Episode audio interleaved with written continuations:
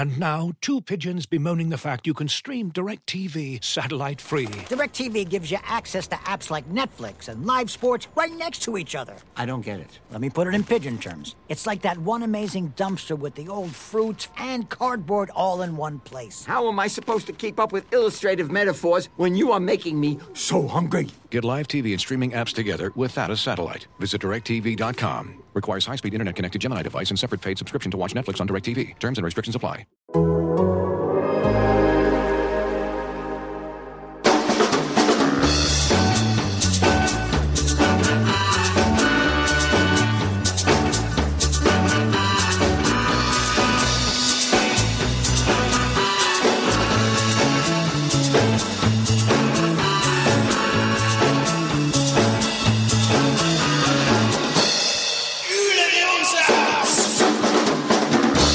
Hello and welcome to From the Rookery End, a podcast about Watford FC brought to you by The Athletic. My name is John, and on this Sunday morning, the day after Watford won 3 2 at home to Coventry City, is Mike. Uh, very good morning to you, John. Good morning, everybody. And good morning, Jason. Good morning, America. Oh, sorry. yes, they're waking up finally because you know, you know Watford were the pollsters' choice to beat Coventry and, and took the lead rightly so. Uh, but two goals from the Sky Blues made people say, "Hey, maybe Coventry could do what was needed to win this." But Pennsylvania came through with the deciding result, and Ismaila Sarr, for the second game in a row, got the winning goal for Watford. wait for it, wait for it, Mike. That first half performance were Watford biding their time before they were going to score? yes, they had to uh, the wait to trump Coventry, didn't they? In the end, yeah. I mean, that. Um, oh, by the way, that will be the last um, election. Absolutely related, done. Uh, uh, yes, just uh, if anyone's about to turn off, don't. Yeah, it was. Uh, I just tried to describe the game too. I've got a Coventry supporting friend, and I described it as a bit of a, a curate's egg because it was it's difficult to work out really whether Watford actually deserved it, how well Coventry played. It was it was a funny old game, but yeah, that first that first half, John, you mentioned biding their time, showing a bit of patience, and I think they had to because it really was interesting. I think there was good things and not so good things about about that first half. Coventry, I thought, had the better chances. Biamou should have scored with a with a header, and then Kabasele um, put in a, a magnificent last ditch tackle, perfectly timed, uh, perfectly positioned to, to stop him scoring when it looked like he was going to. So Cov had probably two decent chances to score, but Watford did in flashes show the quality they have, and this is what I, I feel going into virtually every championship game.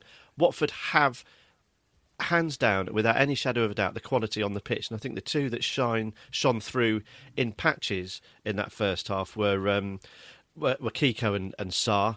Little touches, little bits, little glimpses that you could see that they were they were a cut above. But largely speaking, it was it was quite a difficult watch right from the get go. You could hear. I'm not sure if it was it was Kiko, uh, if it was Vladimir Ivic or, or someone else on the on the bench shouting tempo, tempo, tempo. Because again, that was that was missing from from the play. And it, but a couple of times there was there was some lovely stuff early on. There's a great early cross from from Sarr and Gray buzzing into the box. Just just just didn't get there in time, which was good.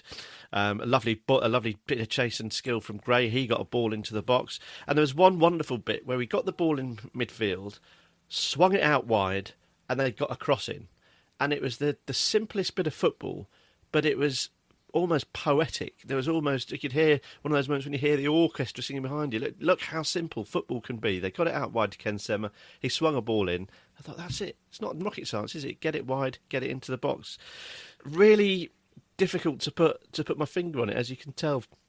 All over the place there a little bit. It was it was an odd first half that was encouraging in some ways, frustrating in others, and, and mildly concerning in, in others because, because, like I say, Cov had a couple of really good chances, I thought. It was a bit odd in that I thought from the kick-off, we seemed to have the tempo there, and it lasted for all of about two minutes, and then it sort of lulled back into a traditional this season first half Watfordy type performance, didn't it? It had an odd feel about it. It's obviously very quiet at the games anyway, but this one felt even even more so. It was there was not much talking going on the pitch. It was played in almost complete silence. Um, you know, we've had previous games where the opposition coach is very, very noisy, opposition players are noisy. We know we haven't got many huge talkers on the Watford pitch. I think Foster and, and Troost Ekong are, are really the only ones that, that, that make themselves make themselves known. But it did feel desperately, desperately quiet. It was just, you know, sometimes it just happens like that. You can't explain it. There's no reason for it. And it was, it was quite noticeable. The second half, though, oh, the second half had some things in it, didn't it? Five goals in just one half of football. We've seen seven before, but five was pretty good going. Jason, it started uh, very quickly with Watford's goal. King Ken, we have to call him that now. Um, the magical Ken Sema. uh, on the charge as he has been, uh, doing pretty much all the work before Andre Gray sort of bumbled the goal in. Uh, the impact, though, that Ken has had on the last two games, for me, Jace, is really balancing up that attack on the left and the right with him and, and Ismaila.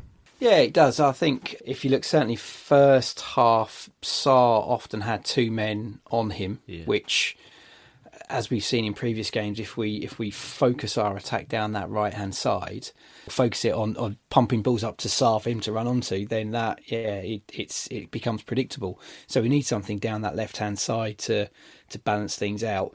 If you're talking about the goal, um, it was superb from Ken. I think it was a it was a it was a Capoue ball from Capoue, wasn't it? uh, That, that set him away. But he still had Coventry defender in close attendance. The touch to take the ball down was one thing. That was superb, and it always it took it down and into the into the box, and away he went. He's that that that beat the defender with that touch. Still had work to do. Then getting along the the byline away from the uh, the defenders that, that came to, to close him down, and then put the uh, put the ball into the uns- uh, the uh, corridor of uncertainty, as uh, our cricketing friends will tell us. It was it was in an area that made it really really difficult to defend. Um, it's not going to be a candidate for goal of the season, but because of where that ball was put, it it ended up in the back of the net. There- was very little that Coventry could do to defend it. It it took the keeper out of the game. The keeper had had to go, I think, near post Uh, because of where Ken Sema was. He needed to cover his near post. Ball's gone beyond him and just made it really difficult for, for Coventry to defend it. It, it. it was a bit unclean, a bit dirty. Not sure what part of Andre it went in off, but they all count. 1 0 Watford. I said it was about, I'll take that. I'll absolutely take that. That point. point, one goal, whatever it is, I'll, I'll sort of take it. I, I- so I was thinking in the in the first half, how do we unlock Ismaila Sarr? He, you know, he wasn't getting the ball to run onto too t- getting it from a standing start too many times. It makes it difficult. And that that was no one's fault really, because as Jason said, he was he was double double man the, the virtually the whole time. But it quickly became apparent that the key to unlocking not necessarily Ismaila Sarr so much, but the game itself was Ken Sema because whilst they focused on, on Ismaila Sarr on the right, I thought it was interesting that he didn't switch over. We've seen him switch sides a, a couple of times, Ismaila Sarr, in, in games, and that's that's caused a bit of havoc. We didn't we didn't get that so much yesterday, but yeah, it quickly became apparent that the key to unlocking the game really was was basically Ken Sema. As as Jason said, his touch throughout was absolutely fantastic. He was bringing down ball after ball after ball, and he thought whenever he took on um, the, the the right back or whoever was defending, he thought, "Oh, he's not going to get past him again. But he did, and I, I, it was just an absolutely terrific performance from from Ken Sema, and he's looking increasingly important to this to this Watford side from from an attacking point of view, certainly. I love how he controls but also goes with the ball straight away. He doesn't need like two touches. It's control and go, uh, and that's what's just going to put lots of uh, right backs uh, under pressure. But the, the yeah, the first goal was from Andre, and I I, I, I don't I, I'm trying to judge him on this game, but I, I find it hard. Because yes, it was an amazing goal, but it's a, it's the sort of place where you want him to be and the sort of pressure you want him being put on a defence. But there was a, after it was after two two, and he had a one on one chance, and he hit it straight at the keeper. At least it felt that way. And I know I'm I'm adding up all the things that we've had from Andre and the frustrations we've had on Quest on on five. Kevin Phillips said, you know, he's a great striker at this level. He's going to be important for Watford. It was hard for me to feel that, especially after a moment like that. Am I just being silly, Jason? Well, the chance, if we talk about the chance, if you look at it, he opens his body up so much. So the way he runs at the ball before he strikes it, he's telling the goalkeeper where he's going to put it. He's like, I'm not going to hit this with his left. I'm not confident enough to hit it with my left foot. I'm going to hit it with my right foot. So you probably know where it's going to go. There you go, save it. Perhaps there is a bit of a confidence thing there, which is a shame after he's. I mean, you, you talk about strikers that lack confidence and need a goal, and you say they need one to go in off their arse. That potentially is where his first goal went in off yesterday. So to then sort of have a, a, chance so soon afterwards and not take it, he'll be disappointed with that. And we know he has got it in him to, to be able to score those. So hopefully he'll uh, he'll come back and sort of learn from that. But you made a good point about his positioning. We've talked previously about some of the crosses that have been going into the box where we have done well down the flanks and we either haven't made the right decisions or we're putting the ball somewhere where we're expecting a striker to be and they're not there. Now, Andre Gray was getting into those positions yeah. generally yesterday.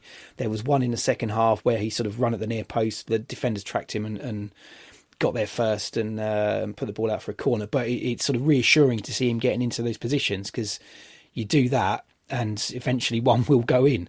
He might need a lot of chances, but we're getting a lot of crosses into the box, so you hope that comes. Um, and Mike's already mentioned as well um, an aspect of his play that we haven't perhaps seen so much of before in the first half, where nice little bit of skill. He's sort of caught the defender, the the fullback, a bit flat-footed when he sort of got into the left channel, beaten him on the byline, and uh, and put a cross in for. Which, if he, if he'd been ironically running onto the end of that cross, perhaps he'd yeah. have been there to put it in the back of the net as well. Yes, could have done better, but for his first start, yeah, not not so bad, not not too disappointed, um, and hopefully we'll get better from from here on in. I want to go into bat for him quite strongly here. He he looked busy. He looked motivated. He looked focused. He he he was desperate for the ball. He was making runs, and I said not many players were, were, were vocal, but he was shouting for it. And he was after a move broke down, he was sort of deconstructing it via shouting to, to whoever misplaced the pass or whatever. He was he was making those runs, and really, you know, that I loved that that early chance where the ball in from Sarr and, and, and Gray just arrived a couple of you know, it was a couple of inches too too late, wasn't he? A split second too late to, to turn it in. He, he did he got it right for, for his second goal and, and could well have scored three. So he could have had a hat trick. So as strikers, what you want to see is them getting into position to do it because that's really where we've been lacking players turning up at the right time um, in in the box to to give themselves a chance of scoring. And he did that twice. He didn't quite do it once. Once he did, and, and really that's what you want want from a striker. And I just desperately hope. I, yeah, I, I, saw him when when Troy Deeney was getting ready to come on, and you could see his sort of shoulders went down a little bit. He thought, ah, you know, he, he knew his afternoon was was over. But I I really hope that he takes confidence from that. I thought he looked strong. He looked really up for it and I thought the positions he got into were were great. I think we can we can hope to see a lot from from Andre Gray this season if if that's anything to go by. I thought it was I thought it was a great performance and probably deserved a little bit more than than he got. We had a very crazy three minutes at one point in the game. Coventry scored two. Watford got the equaliser. We'll talk about that one in a minute. But Mike, the the two Coventry goals. Firstly, what I don't know what the adjective is. Surprising, uh, hopeful, crazy spectacular goal, uh, first goal for a 25 yard header from Coventry.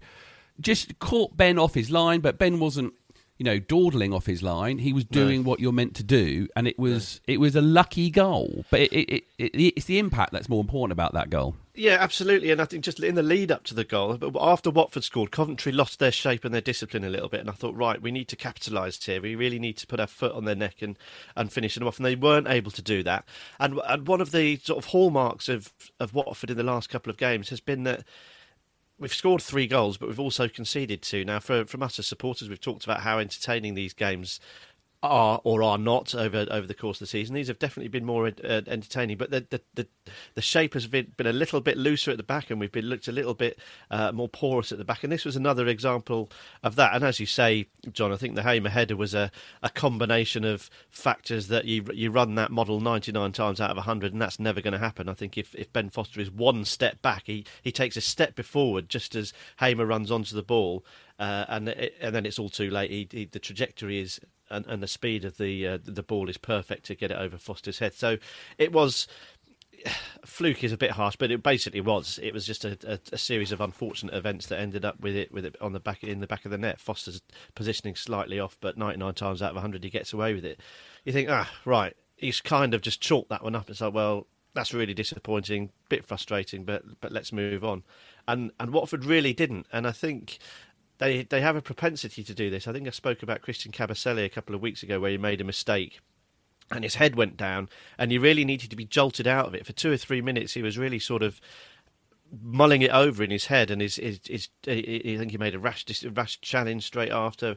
And I thought the way Watford reacted to, to this sort of bit of adversity with the with, with that unique header, as you call it, John, was pretty poor for a side that we you know we've we've lauded them for being well organised and, and, and sticking to their shape. Well, they just didn't do that really for, for from the kickoff, did they? And less than a minute later, they, they were two one behind. It was a lovely strike, but right footed into the into the bottom left hand corner. Foster no chance for that one. But I think it's the way that Watford reacted to going behind that, that allowed Coventry in, and that for me was was slightly disappointing in the context of the game in the context of the season. That that was a slight concern for me, just the way Watford reacted to to, to shipping that, that odd equaliser, and it, it, was so so important with that in mind that they they hit back hit back and got the equaliser quickly because it would have been interesting uh, to see where the game had gone had they not done that. I probably think Cov would have held on if they'd have showed a bit of composure there. But yeah, just a slight niggle, slight concern about how they reacted to the equaliser for me. Well, Watford got an equaliser uh, to make it 2 2 uh, from William Troost-Ekong, a header, set piece. Uh, which is amazing. It came from a corner, uh, and you do love a, a good centre half getting his head on a ball and scoring a goal from a corner. Uh, but I suppose the corner, Jason, came from James Garner, who had uh, you know hasn't started for a while. Uh, part of a midfield that's fairly fluid in terms of who starts the game. He had a great game though. Yeah, it was decent, and he's probably under a little bit of pressure to put performance in because obviously he was he was signed on loan from United before the, the deadline day when we still weren't sure what the whereabouts of Capoue and Hughes would be. And now they're both still here. Hughes is working his way back from injury. Garner's opportunities may now be a bit more limited. So he probably felt that he had to put a performance in yesterday to uh, to justify his start in the team and to try and earn himself a place in the team moving forwards. And I think he did that. He, the set pieces you've mentioned, we we've heard about and we've seen and we know what he can do in terms of those. Uh, there was one in the first half where he sort of whipped one in into a dangerous area that that Kabasele perhaps could have done a bit more with. Um, and then that one in the second half, a corner that that, beats the first man is a, is a joy to see, isn't it, for us Watford fans? Mm. Um, they got us the goal, but it wasn't just that. For for me, I was quite impressed at the way he was linking up with Kiko and Sarr. We talked about Sarr being man marked out of the game by a couple of players on occasions. He got involved in the play down the right hand side, which sort of helped that, which gave them something else to, to think about. Um, just sort of some yeah, some nice little triangles between him, uh, Kiko, and Sarr that sort of kept play moving down the right hand side, and also his, his, sort of passing and just sort of general technical ability. The the one I think that stood out for me, there was a little move down the right hand side where he sort of played a first time back heel through the uh, or sort of between the, the Coventry defenders to, to to get the ball in behind them. And I thought we generally we'd we'd struggled a bit with that yesterday. I thought, so in comparison to Coventry, Coventry were trying that sort of play the ball in between our centre backs, and, and at times doing that quite successfully. Whereas we tried to play a, a few balls between full back and centre back, and it didn't quite come off quite a few times. But Garner did seem to to be okay carrying that move out, and the one that that little back heel was just a, a, a joy to behold, a lovely little move. And if it had ended up in a goal, we'd be uh, waxing lyrical about that for for time to come. The finale of the game, Mike, came and started in the 74th minute with the entrance of one Troy Deeney and his 400th appearance for the club. Now, you, you're at the games, you're working there for Opta, you've seen him there a, a couple of times, he's been on the bench the last two games. You know, he, he didn't have his infinity stone of the crowd to play off and to, to rile them up. But what kind of impact did you see him make? And have you seen him make when he's at the game and he's on the bench? Yeah, when he, when he's part of the squad, it's noticeable. Um, Troy is, as probably you might expect, is is very vocal from the bench, very very positive. I think there's the odd bit of banter that that comes uh, from him to, to, towards the pitch, but but largely speaking, there's lots and lots of uh, encouragement, and that probably doesn't come as a surprise to anyone. But but you'd be surprised how quiet some benches are. It's quite noticeable how, how some turn up and are really vocal, and they they've they've obviously been drilled to get to get behind the team, and others just sit sit there a bit more passively and, and watch it. And I think Watford are, in the main are a slightly more passive group when they're when they're watching it. It might be different away from home. It might be worth asking Adam about that. So Troy is is very very noticeable with his with his vocal encouragement, and I really like that. I said earlier how quiet it is. I think you know, players are human beings. We spoke about Sean Murray in the in the week and, and how easy it is to forget that these these people are normal guys like like you or I. They they thrive on encouragement. We always feel better when we hear someone cheering our name or saying well done. So I'd like to probably see more more vocality. Vocality is that a word? Louder people on the on the pitch for, for Watford, but also in the in the in the on the bench as well. I think they've got a, a role to play. Whether um, Ivic has, has asked them not to, I'm not sure, but. Uh, it's a bit basic, but a bit agricultural. But I'd like to hear more from, from the bench, and it's I like I like it with with Troy making himself known because then the players know that he's around as well, both the opposition as well. And as we saw when he came on, he is uh, he's going to be a handful in this in this division, isn't he? You did mention it, but I have to say, 400th appearance for Watford. What an in- incredible, incredible achievement! It really is. Um, and it crept up on us uh, a little bit, didn't it? But 400 games is a lot. And he's been there for, for a decade, and the, the stuff that we've seen, you know, we've had a front row seat for, for most of it. It's been quite a journey for Watford in the last decade, but a, but a, an incredible journey for, for Troy Deeney, and, and for him to sort of turn up um, looking fit, lean, and mean on his 400th appearance uh, yesterday was um, it was it was big. I was sort of not emotional. I think that's the wrong word, but I sort of felt quite quite proud of uh, of Troy for what what he's achieved, and it just felt like a, a, key moment. So I did want to just sort of say congratulations uh, to to Troy Deeney on that. It's uh, bearing in mind the context of the last decade, everything Watford have been through, everything Troy Deeney's been through. So for him to take the field for his 400th appearance, I think is is something worth worth noting, and, and, and us congratulating him for brilliant stuff. It was a big moment for him, and it would have been even bigger if he'd scored the winning penalty. Hmm. But he didn't take it. I mean, that was the thing. The minute you ah, oh, taking it. Hang on, he's not taking it. Ishmael is taking it. That's the. Th- I, I, suppose it just comes down to the fact that you know that was a decision that was made beforehand. If there was a penalty, he'd be taking it. That's the way you make decisions sometimes in teams. But Jason, at any point in that run up, did you sort of go, "Oh no," with Ismaïla before he took that penalty? oh yes, yes. Um, going back to your point about him not taking the penalty, I think you're right. It probably is just the fact that he didn't start the game. The decision would have been taken before the game as to who takes the penalty, regardless of, of substitutions. Uh, and if they'd said Sarr, then Sarr be it. But yeah, that I, I hate a short run up. They just they just make me nervous, and and that little sort of pause as well. I, did you remember? Um, was it Marvin Sordell took that penalty at home to to Leeds? When he did that little stutter step and we missed a penalty in in the final minute and then Leeds went up in injury time and scored an equaliser. That is still in my memory clearly. and and any sort of yeah any sort of short run up or or stuttering step just makes me very very nervous and part of that is probably is the fact that we know that when Deeney does take a penalty he's nothing like that he runs up and he smacks it and we know what we're getting with Troy whereas we're, we're always obviously a little bit uncomfortable when we see something different. And yeah, I was I was very nervous. But he sent the keeper the wrong way. He put it right in the corner.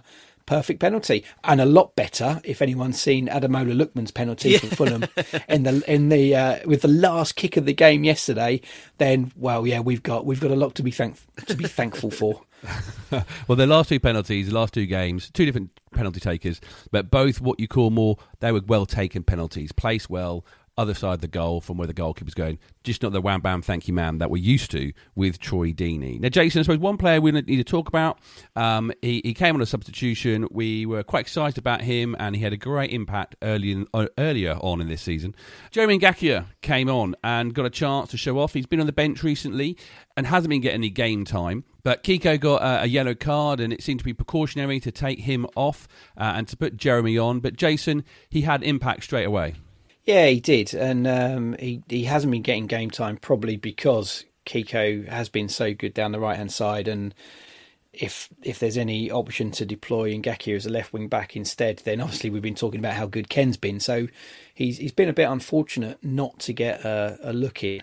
Um, but then I think we can quantify his performance yesterday by starting talking about Kiko, because whereas Kiko has been good, yesterday he was tested defensively and wasn't quite up to that test. Uh, the lad Giles down the left wing for for uh, Coventry was very very good, and he had the beating of, of Kiko time and time again, and sort of the the final curtain was that act uh, over a few minutes in the second half. You, you talked about the booking. Just before that, Giles had very, very easily drifted past him. It was literally a little drop of the shoulder, completely sold Kiko one way, caught him off balance, and it, and he just sort of ghosted past him with ease. And the, and the yellow cards followed soon after as the experienced head of Kiko decided, yeah, you're not going to do that to me again. I'm going to hack you down, and and that was it. That was that was uh, Kiko off the pitch shortly after that with Ngakia coming on, and that changed that pattern of play down that left hand side. Uh, Giles rarely got a, a chance to, to shine after that, and Ngakia had him wrapped up pretty well uh, from from that point on. I think he gave away one one free kick, but generally um, it was a, a, solid defensive performance in that position when it was needed. When we were when we were three two up and we we talked about the defensive shakiness in the middle, what we needed was uh, a bit of bit of stability in defence, and Ngakia brought that. I actually thought that having gone, I know Watford went three two up relatively late. There was what four minutes of added time, so they had to play out what 12, 12 minutes or so after they went ahead. But I actually thought Watford did that admirably. And, and I said earlier on that, that this Watford side is full of quality. You look, actually look at the team sheet, you look at the team,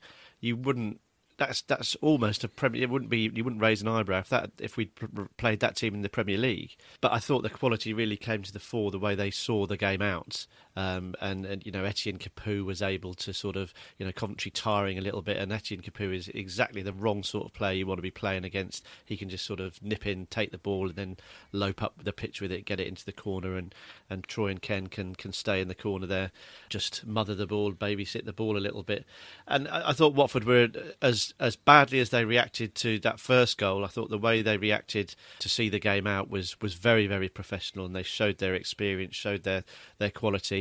Someone who hasn't got the experience is Jeremy Ngakia, and I thought, as you said, as you both said, he was he was absolutely terrific and could probably count himself a little bit unlucky. He was one of the, the shining stars of the early games, uh, but for him to be able to come on and add that solidity from about the hour mark, was it about yeah, it was about sort of twenty minutes to go, I guess, when he came came on it was it was great and, and really encouraging. That last sort of chunk of the game after the, the, the, the two two goal wobble was was pretty impressive, I thought. And um, it's yeah, it's just it's just nice to feel confident in, in a good squad. It felt like a bit more of a balanced sort of squad yesterday, didn't it? You look at who's on the bench and Ngakia, Deeney, Pedro, Chalobah, Quina, and Sierralta. There's uh, we obviously haven't seen anything of the, the the latter really yet, but there's there's options there, aren't there? Exciting options, sensible options, and and defensive options. Um, so I thought, whilst it was an up and down game, again uh, Vladimir Ivic managed it pretty well. I thought the substitutions were sensible uh, and probably did what they were intended to do. What we've often said this season is that the players need to translate what they work on in in training. They need to translate the instructions that Ivic gives them onto the pitch because it's felt like there's been a bit of a disconnect with that, certainly from what Vladimir Ivic has been saying post match, and I know he wasn't 100% satisfied with yesterday, but what they did do, having got their noses uh, in front against uh, an admittedly tiring Coventry, I thought they did pretty pretty well there. It was uh, I, I, quite enjoyed watching that sort of final ten minutes, which is not something I say very often watching Watford when they're when they're ahead. And they can all have a rest because it's time for the international break. This episode is brought to you by Michelob Ultra, the official beer sponsor of the NBA. Want to get closer to the game than ever before? Michelob Ultra Courtside is giving fans the chance to win exclusive NBA prizes and experiences like official gear, courtside seats to an NBA game, and more. Head over to michelobultra.com slash courtside to learn more. From the Rookery End, a podcast about life following Watford FC. Mike's surname is Parkin. Here's a son called Arlo, and we like to get his views on From the Rookery End in our feature, Michael Parkinson. It gives me great pleasure to welcome once again to Michael Parkinson. It's Arlo. Arlo, how are you doing? Good. Nice, glad to hear it. Pleased with Watford's victory against Coventry yesterday. How did you feel about that? Nervous. Yeah, nervous. Now, someone who will have been nervous will have been Ismaila Sarr, who stood up to take the winning penalty, as it turned out. Now, did you you saw he had a little bit of a stutter when he ran up. He did a little bit of a Pogba approach to take his penalty, and that left a few of us Watford supporters nervous. If you were going to take a penalty towards the end of the game for Watford, how would you do it? What would be your technique? Just go for power. Go for power, like Troy. Yeah. And speaking of Troy, 400 appearances for Watford yesterday. he's been playing for Watford longer than you've been alive. How do you feel about, about Troy Deeney? Can you sum it up? Good. Good. Anything else? No, just good. Pretty good. Can't ask for fairer than that. Arlo, thank you so much for joining us. We look forward to seeing one of your powerful penalties at Vicarage Road soon. Bye.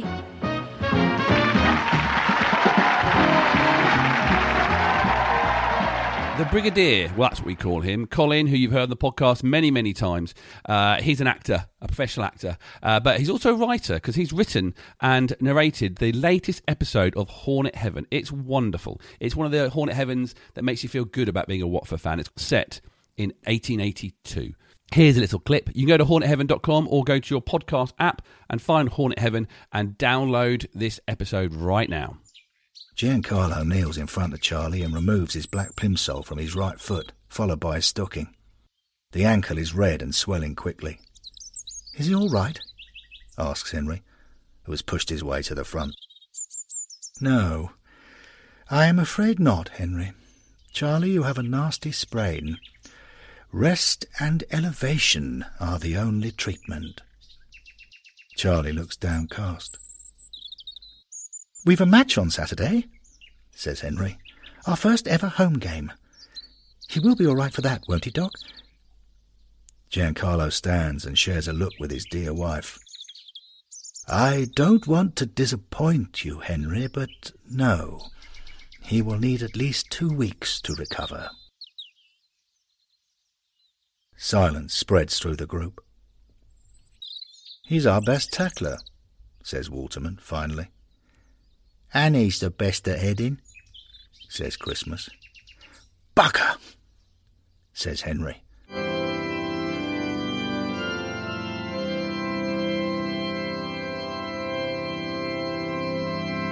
Last week, you would have heard me chatting to Colin Payne, the uh, editor of YBR, Yellow, Black and Red fanzine, and also the Watford Treasury. The latest edition of the Watford Treasury uh, will be out next week. You can go to the watfordtreasury.co.uk uh, and order your version. It is £9, but oh, it's worth it. It's 96 beautiful pages of Watford and Watford history. So go and order one of those now. But in the last edition of YBR, there was a, an, uh, one of those pieces you get in fanzines that A made me laugh out loud, but also made you really reminisce about an old time. It was written by Ian Grant, who many of you will know from Be Sad many years ago, but of course Be Happy alongside Matt Rowson, the two websites which are always worth a dive, especially Be Sad. Go and enjoy yourself about the 1990s, which weren't the best thing, but just go and enjoy yourself on, on besad.org.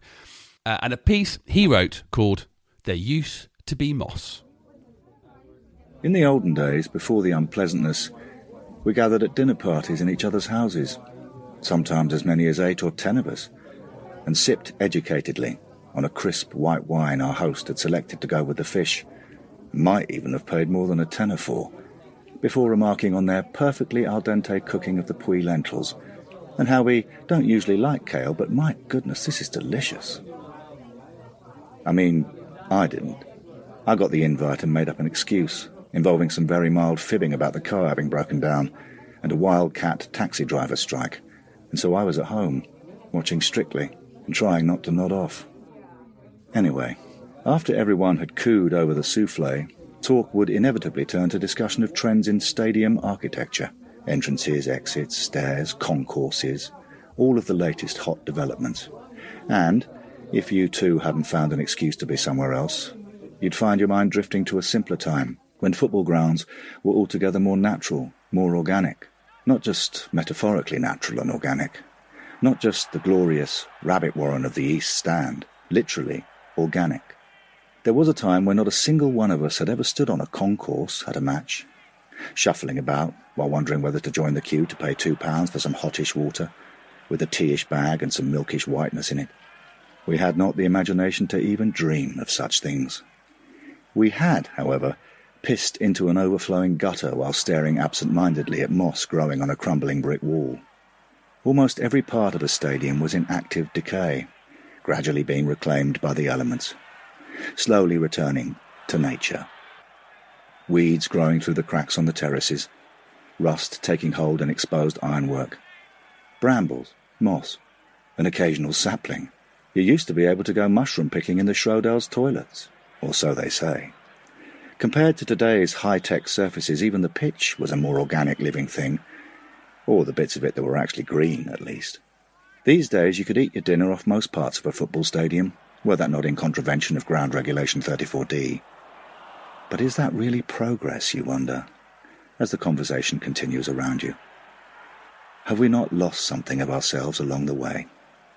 For we had become part of the ground, and the ground had become part of us, and it was a beautiful thing to behold, if you could manage to squint through the drizzle and the fag smoke.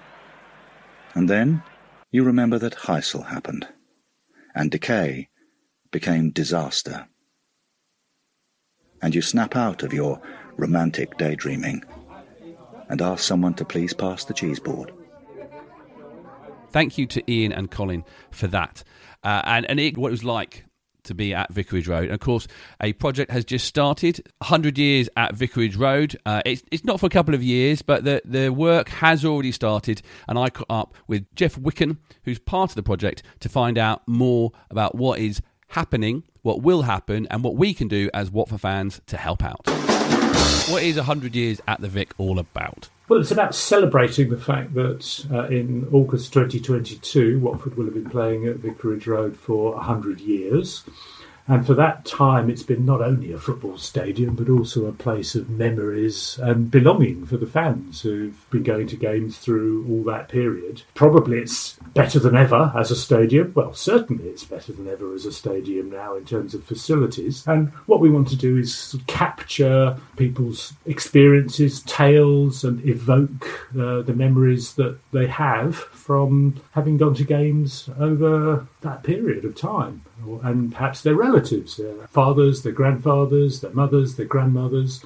And there are tales to be told there, and we want to capture those. Is it is it about physical, just purely physical things that you want, or would my voice be telling you the story about it? Because my memory of going to the family enclosure and having my birthday party in the family room, where I uh, ended up playing football, and the side of the picture, some of the, the youth team players, I, I can't physically show you that. How how can we capture that sort of?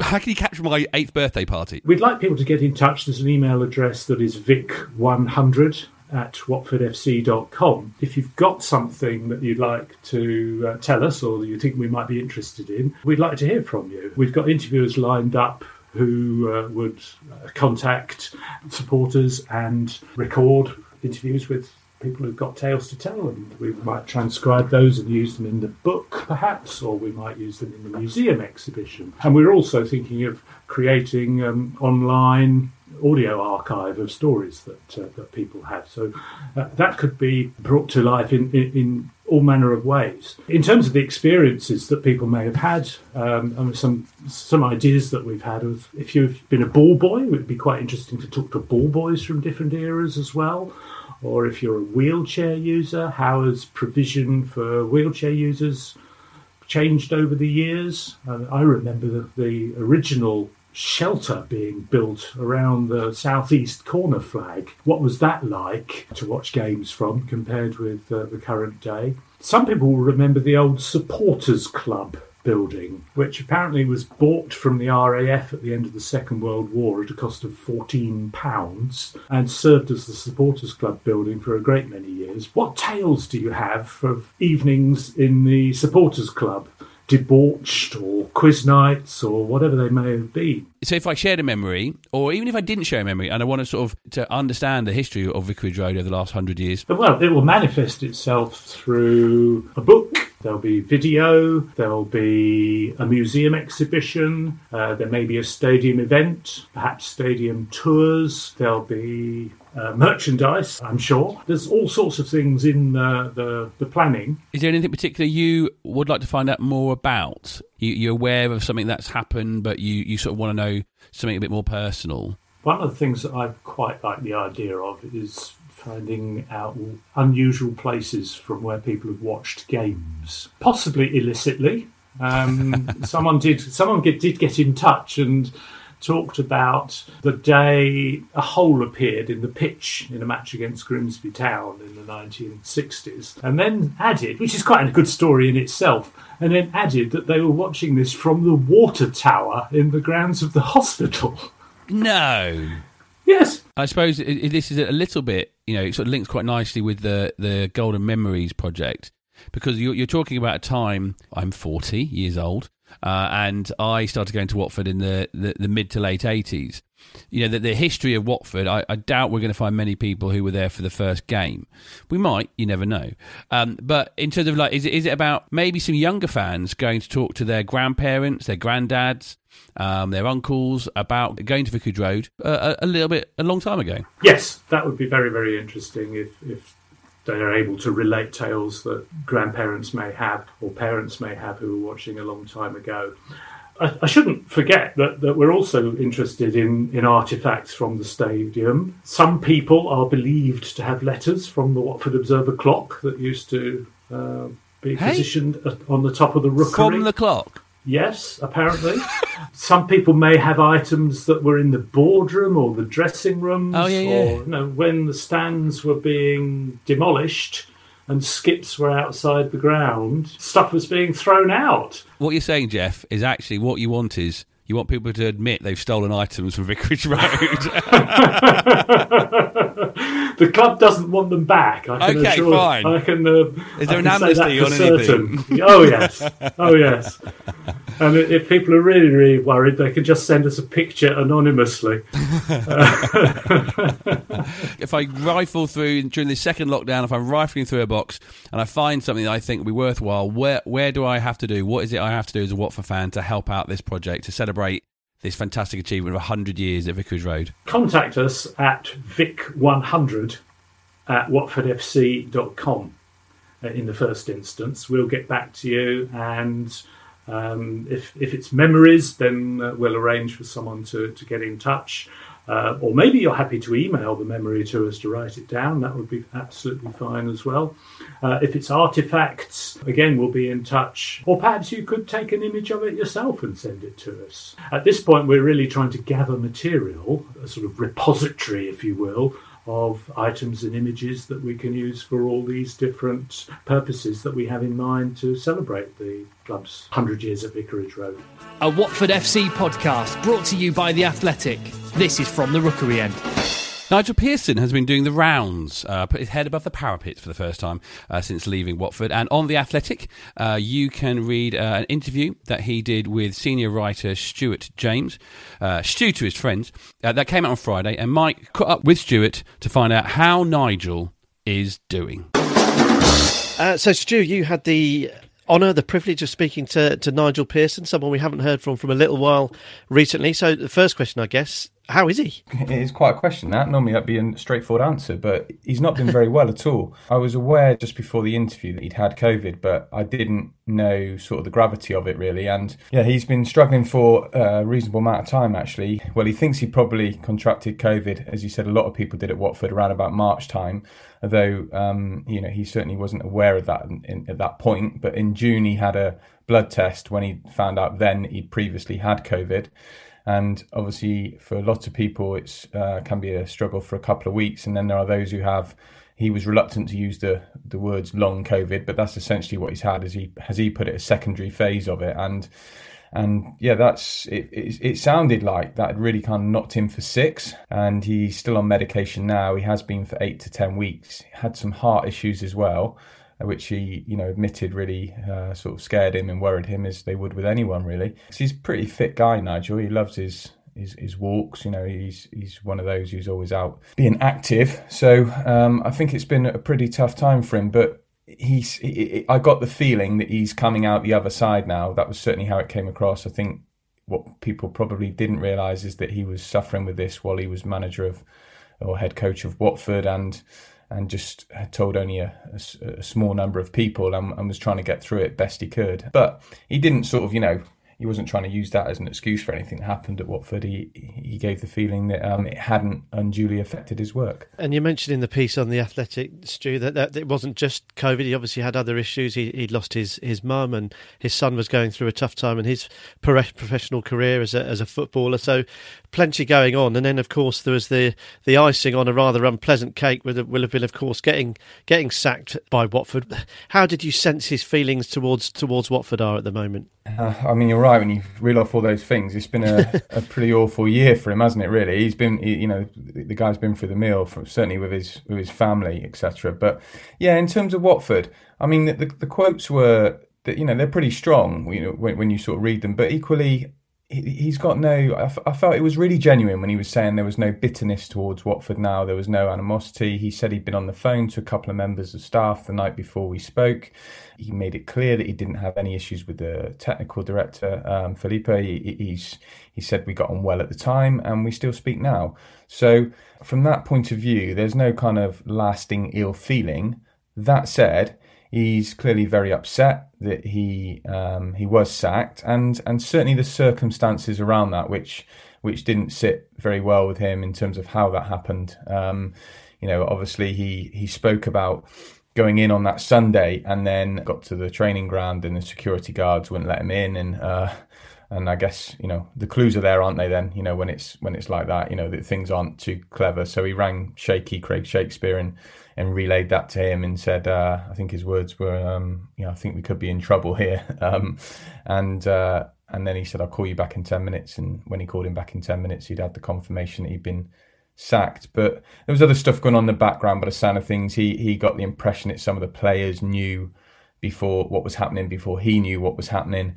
Um, which which didn't sit well, and he was certainly very unhappy with the with the statement that went out, which was um, brief shall we? Uh, shall we say? Um, you know, uh, so uh, sort of fifty words, and you know, Nigel Pearson's been relieved of his duties, and then quickly moved on uh, from there. So, yeah, that that side of things he was clearly upset with. But I think the thing is, as well, with Watford, you know, we we all know the, the, the, recent history in terms of the number of managers who've been hired and fired, and and Nigel was very open about that in terms of uh, he talked about the volatility of the club and and in the sense that he knew what he was getting into when he was appointed in December. That there's every chance it was going to be a short term thing, and and that you know he, he didn't try and get away from that at all, and and, and, and he accepted in that respect that you know perhaps he shouldn't have been surprised that he he lost his job when he did.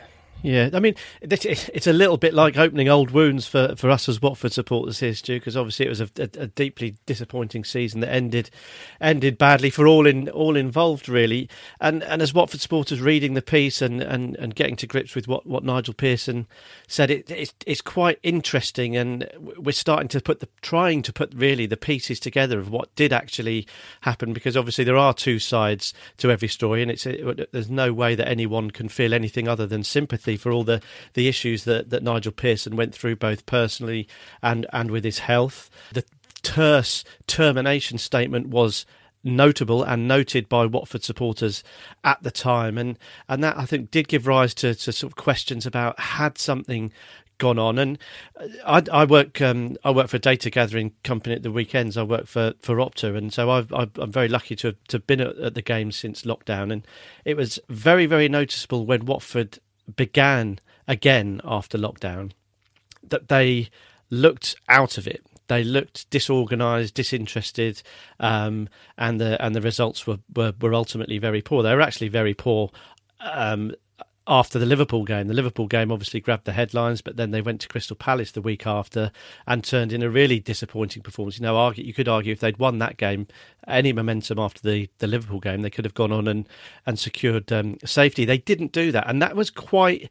It just felt telling to me that something was was off. You could tell straight away. The Leicester game was the first game back. The players came out in dribs and drabs. They weren't coming out in a uniform line. And I know these sound like little things, but it felt very yeah, off straight yeah. away. And and I just wonder whether a combination of everything that was obviously going on in in Nigel Pearson's world, whether that had impacted perhaps not in his performance, but just in relationships at, at, at the club. It it felt wrong I don't quite know how to put my, put my finger on it. And and the performances we we would we carried on podcasting throughout lockdown, and and one thing that we were unified on was that if anyone could steer Watford through this period and get them galvanised uh, and ready to come out the other side, it would be Nigel Pearson and, and Craig Shakespeare. You know, their man management had started turning Watford's season round. They'd looked better, but there was there was none of that at all after after lockdown. And of course, everyone was living through difficult times. It's really interesting listening to you say all that because from an outsider looking in, and obviously I haven't seen Watford play on a on a on a regular basis. You know, I'm sort of I've, I've dealt with Nigel a bit over the years uh, when he was at um, Leicester certainly, and but when I look at the results, it, it, looks like you have that initial bounce, don't you? When you okay, you lose the Liverpool game, but you play okay, but then you have a mm. really good run, and then I think I'm right in saying you, at some point you take something like five points from ten games, and it and it really does tail off. But then you also sort of look and think okay, the, the the first half, I think in particular, if I remember against West Ham, was really awful, and you had a slow start. The previous two games you won. I'm not sure you were wholly convincing in both of them, but it's quite hard to make sense of it because also then you look at the overall point total and see that you know he's averaging um, you know 1.25 points per game in, in I think 35% win rate, which admittedly is coloured by obviously those early victories and and I don't know. It feels like there's so many different sections to it. One thing I didn't write in the piece, and uh, I hope no one kind of holds me holds it against me. But because you because I'm not obviously writing that interview from a purely Watford perspective. It's it, it's it's it's um you know designed to appeal to all our readers, although obviously Watford supporters are naturally going to gravitate to it. And I don't know what it was, probably 3,000 words, and I always write too many words anyway. And, and, and, so there's a limit, you know what I mean? You're thinking, how much can I use? But there was a little section where, when he was talking about, which which is interesting, this now tying into it, that's why, sorry, cut across you, because it ties into exactly what you were saying. He said that what he felt when Watford came back after lockdown, and, and they were saying, uh, when, when, when the restart happened, he, he talked in terms it suggested it impacted on Watford, he felt, more than some clubs. And he felt that support, particularly at Vicarage Road, which he, he, said, you know, really galvanised the team. But also, he didn't name individuals, but he suggested that some individuals really engaged and interacted with the crowd at home, and, and it was a big thing for them. That suddenly that wasn't there anymore, and and kind of you know impacted on performances.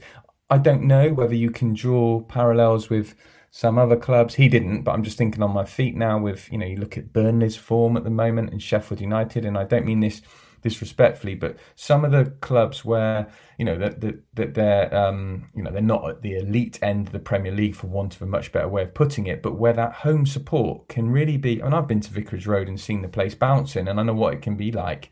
You know, you wonder what effect Turf Moor has on Burnley, Bramall Lane with Sheffield United, and so he clearly sensed there was something missing in terms of um, not just the obvious connection between fans and supporters, but that it hit Watford quite hard that. And yes, you, you raise an interesting point when you now think about his health and everything else. As much as Nigel says it didn't affect his work, you know, maybe it did. He wasn't aware it did. Maybe people picked up on a slight difference in him. I don't know, but there are interesting things there to explore. I guess the thing for me would be really interesting to know from you is whether you'd lost faith in his ability with two games to go to keep Watford up, whether you think this is all hypothetical he could have done any better than what Watford did. I know there were two awful games, Man City, Arsenal on paper, yeah. but what what do you think on that? From a personal point of view, um, I think what what happened was that the, the post lockdown performances were were almost exclusively dreadful.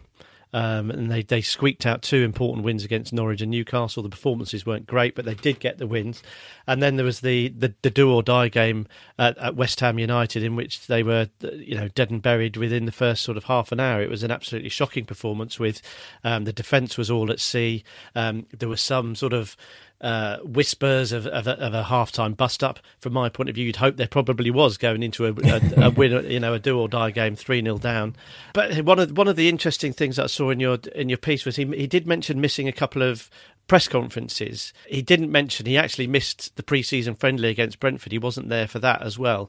And right, okay. I, I'm I'm playing devil's advocate here, and I'm going to put you in a really difficult spot. And feel feel free just to to straight bat it back. no, but how confident would you be that that is the the whole story, obviously, and, and I would just say, I'd, I'd, urge everyone to read it. It's a fascinating piece about a fascinating man. Whether you're a Watford supporter, obviously, it's going to pique your interest, but a football supporter, uh, anyone's going to enjoy it. It's, it is a really interesting deep dive into where he's at at the moment. But I just wonder, as a Watford supporter, playing devil's advocate, whether there's more to that story. If you're reading between the lines, the the, the statement from Watford the really really poor form after after lockdown, uh, the sort of the, the rumblings about that West Ham game, and hit and and, and, and Nigel Pearson being notably absent from a from a pre-season friendly, and then a couple of, of press conferences. Might be reading too much into it. There's conspiracy theories all over the place, isn't there, at the moment? and uh, yeah, yeah, so it, it's it's an interesting one as us for for Watford supporters to, to try and piece together. And I just it'd be interesting to get your take on whether we you feel like that the, the whole story is is is what's in that piece. It's obviously very hard to know because you're spot on. You're only hearing it from one side. I mean, when you sort of put it to him and I said, you know, can you explain it in and and you know in pretty sort of clear terms and in terms of you know his sacking and why it happened, and he said, no, I can't, and and he talked enough about that in another question as well to make me think, well, if you know something's happened, and I always think if you're if you're going to go on the record and say, you know, I can't explain it.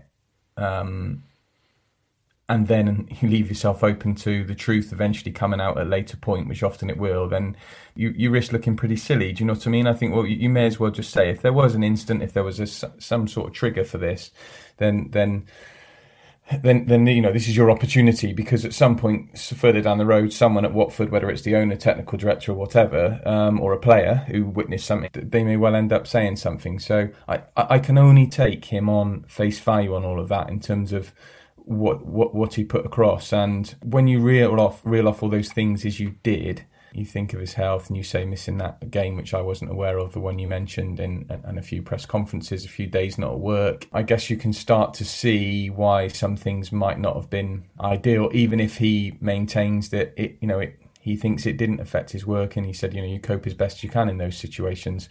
I think the difficulty is, and this is probably unfair in a way, but the, the problem is, from an outsider looking in, the perception of Watford now, Mm-hmm. and and the feeling that I would say strange things can happen, but the, but the managers have just got such a.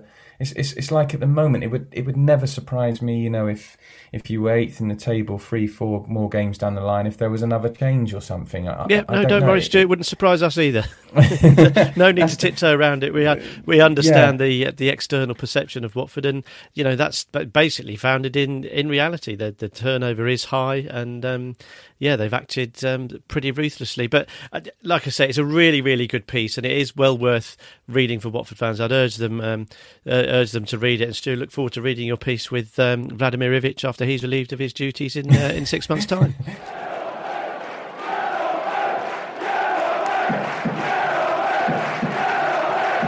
From the rookery end.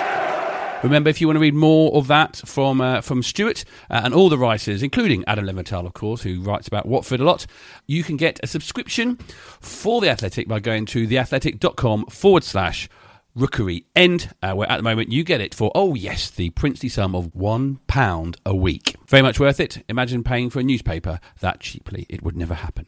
And of course, while you're there on the app, you can listen to this here podcast with no adverts at all. So go to theathletic.com forward slash rookery end to find out more about Stuart's chat with Nigel Pearson.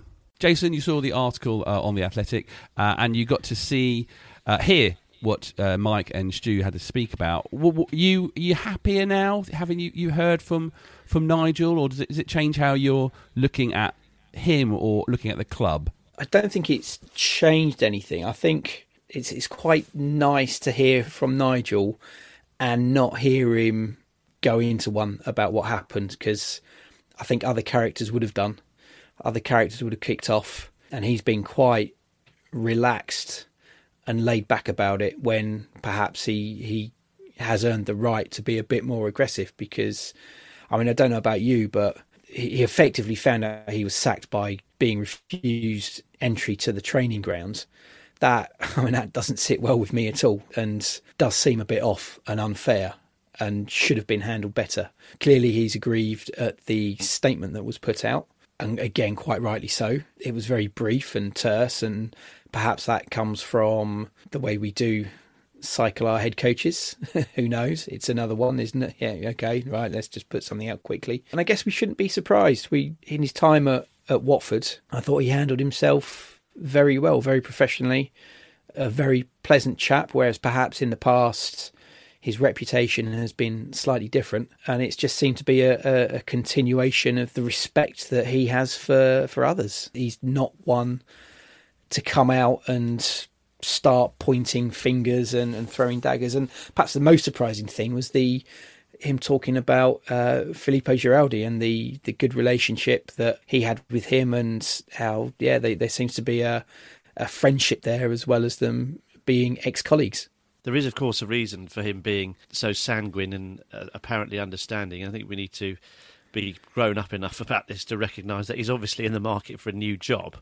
Um, he, you know, he's done rounds of interviews all over the all over the shop, and I think he's trying to put himself back in the in the shop window. And, and someone who's puced with rage at the the way he was treated by his former employer isn't really going to um, uh, make him more attractive. I don't think to, to anyone who might be, be looking for for a new head coach. And I think you're right, Jason. We talk, we did talk about the, the some of the slightly less. Um, impressive aspects of the of the situation. And, and and like I said with Stu it's you cannot underestimate what a, what a dreadful time of it he had personally and and professionally.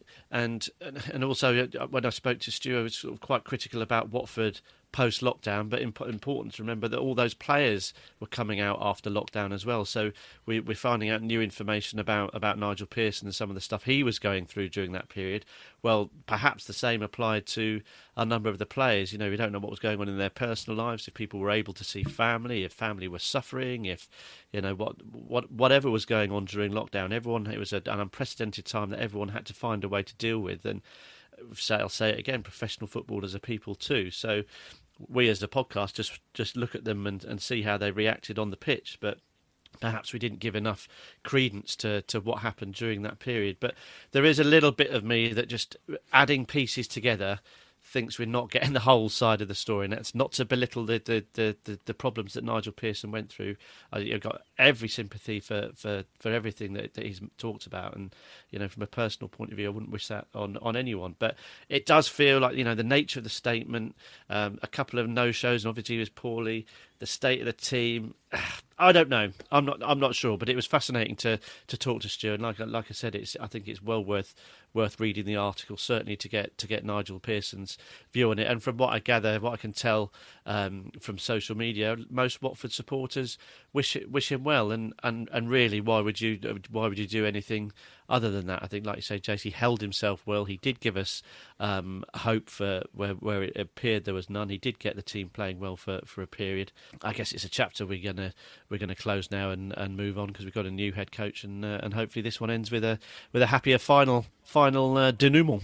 Well, it might not be over quite yet, Michael, because uh, Nigel's due to be on the Ornstein and Chapman podcast uh, this week. Uh, you can download it on Tuesday morning uh, and see if we can find, well, maybe maybe uh, Ornstein and, and, Chapman can ask some questions. We, we can find out a bit more information uh, about what was going on and why Watford finally did get relegated.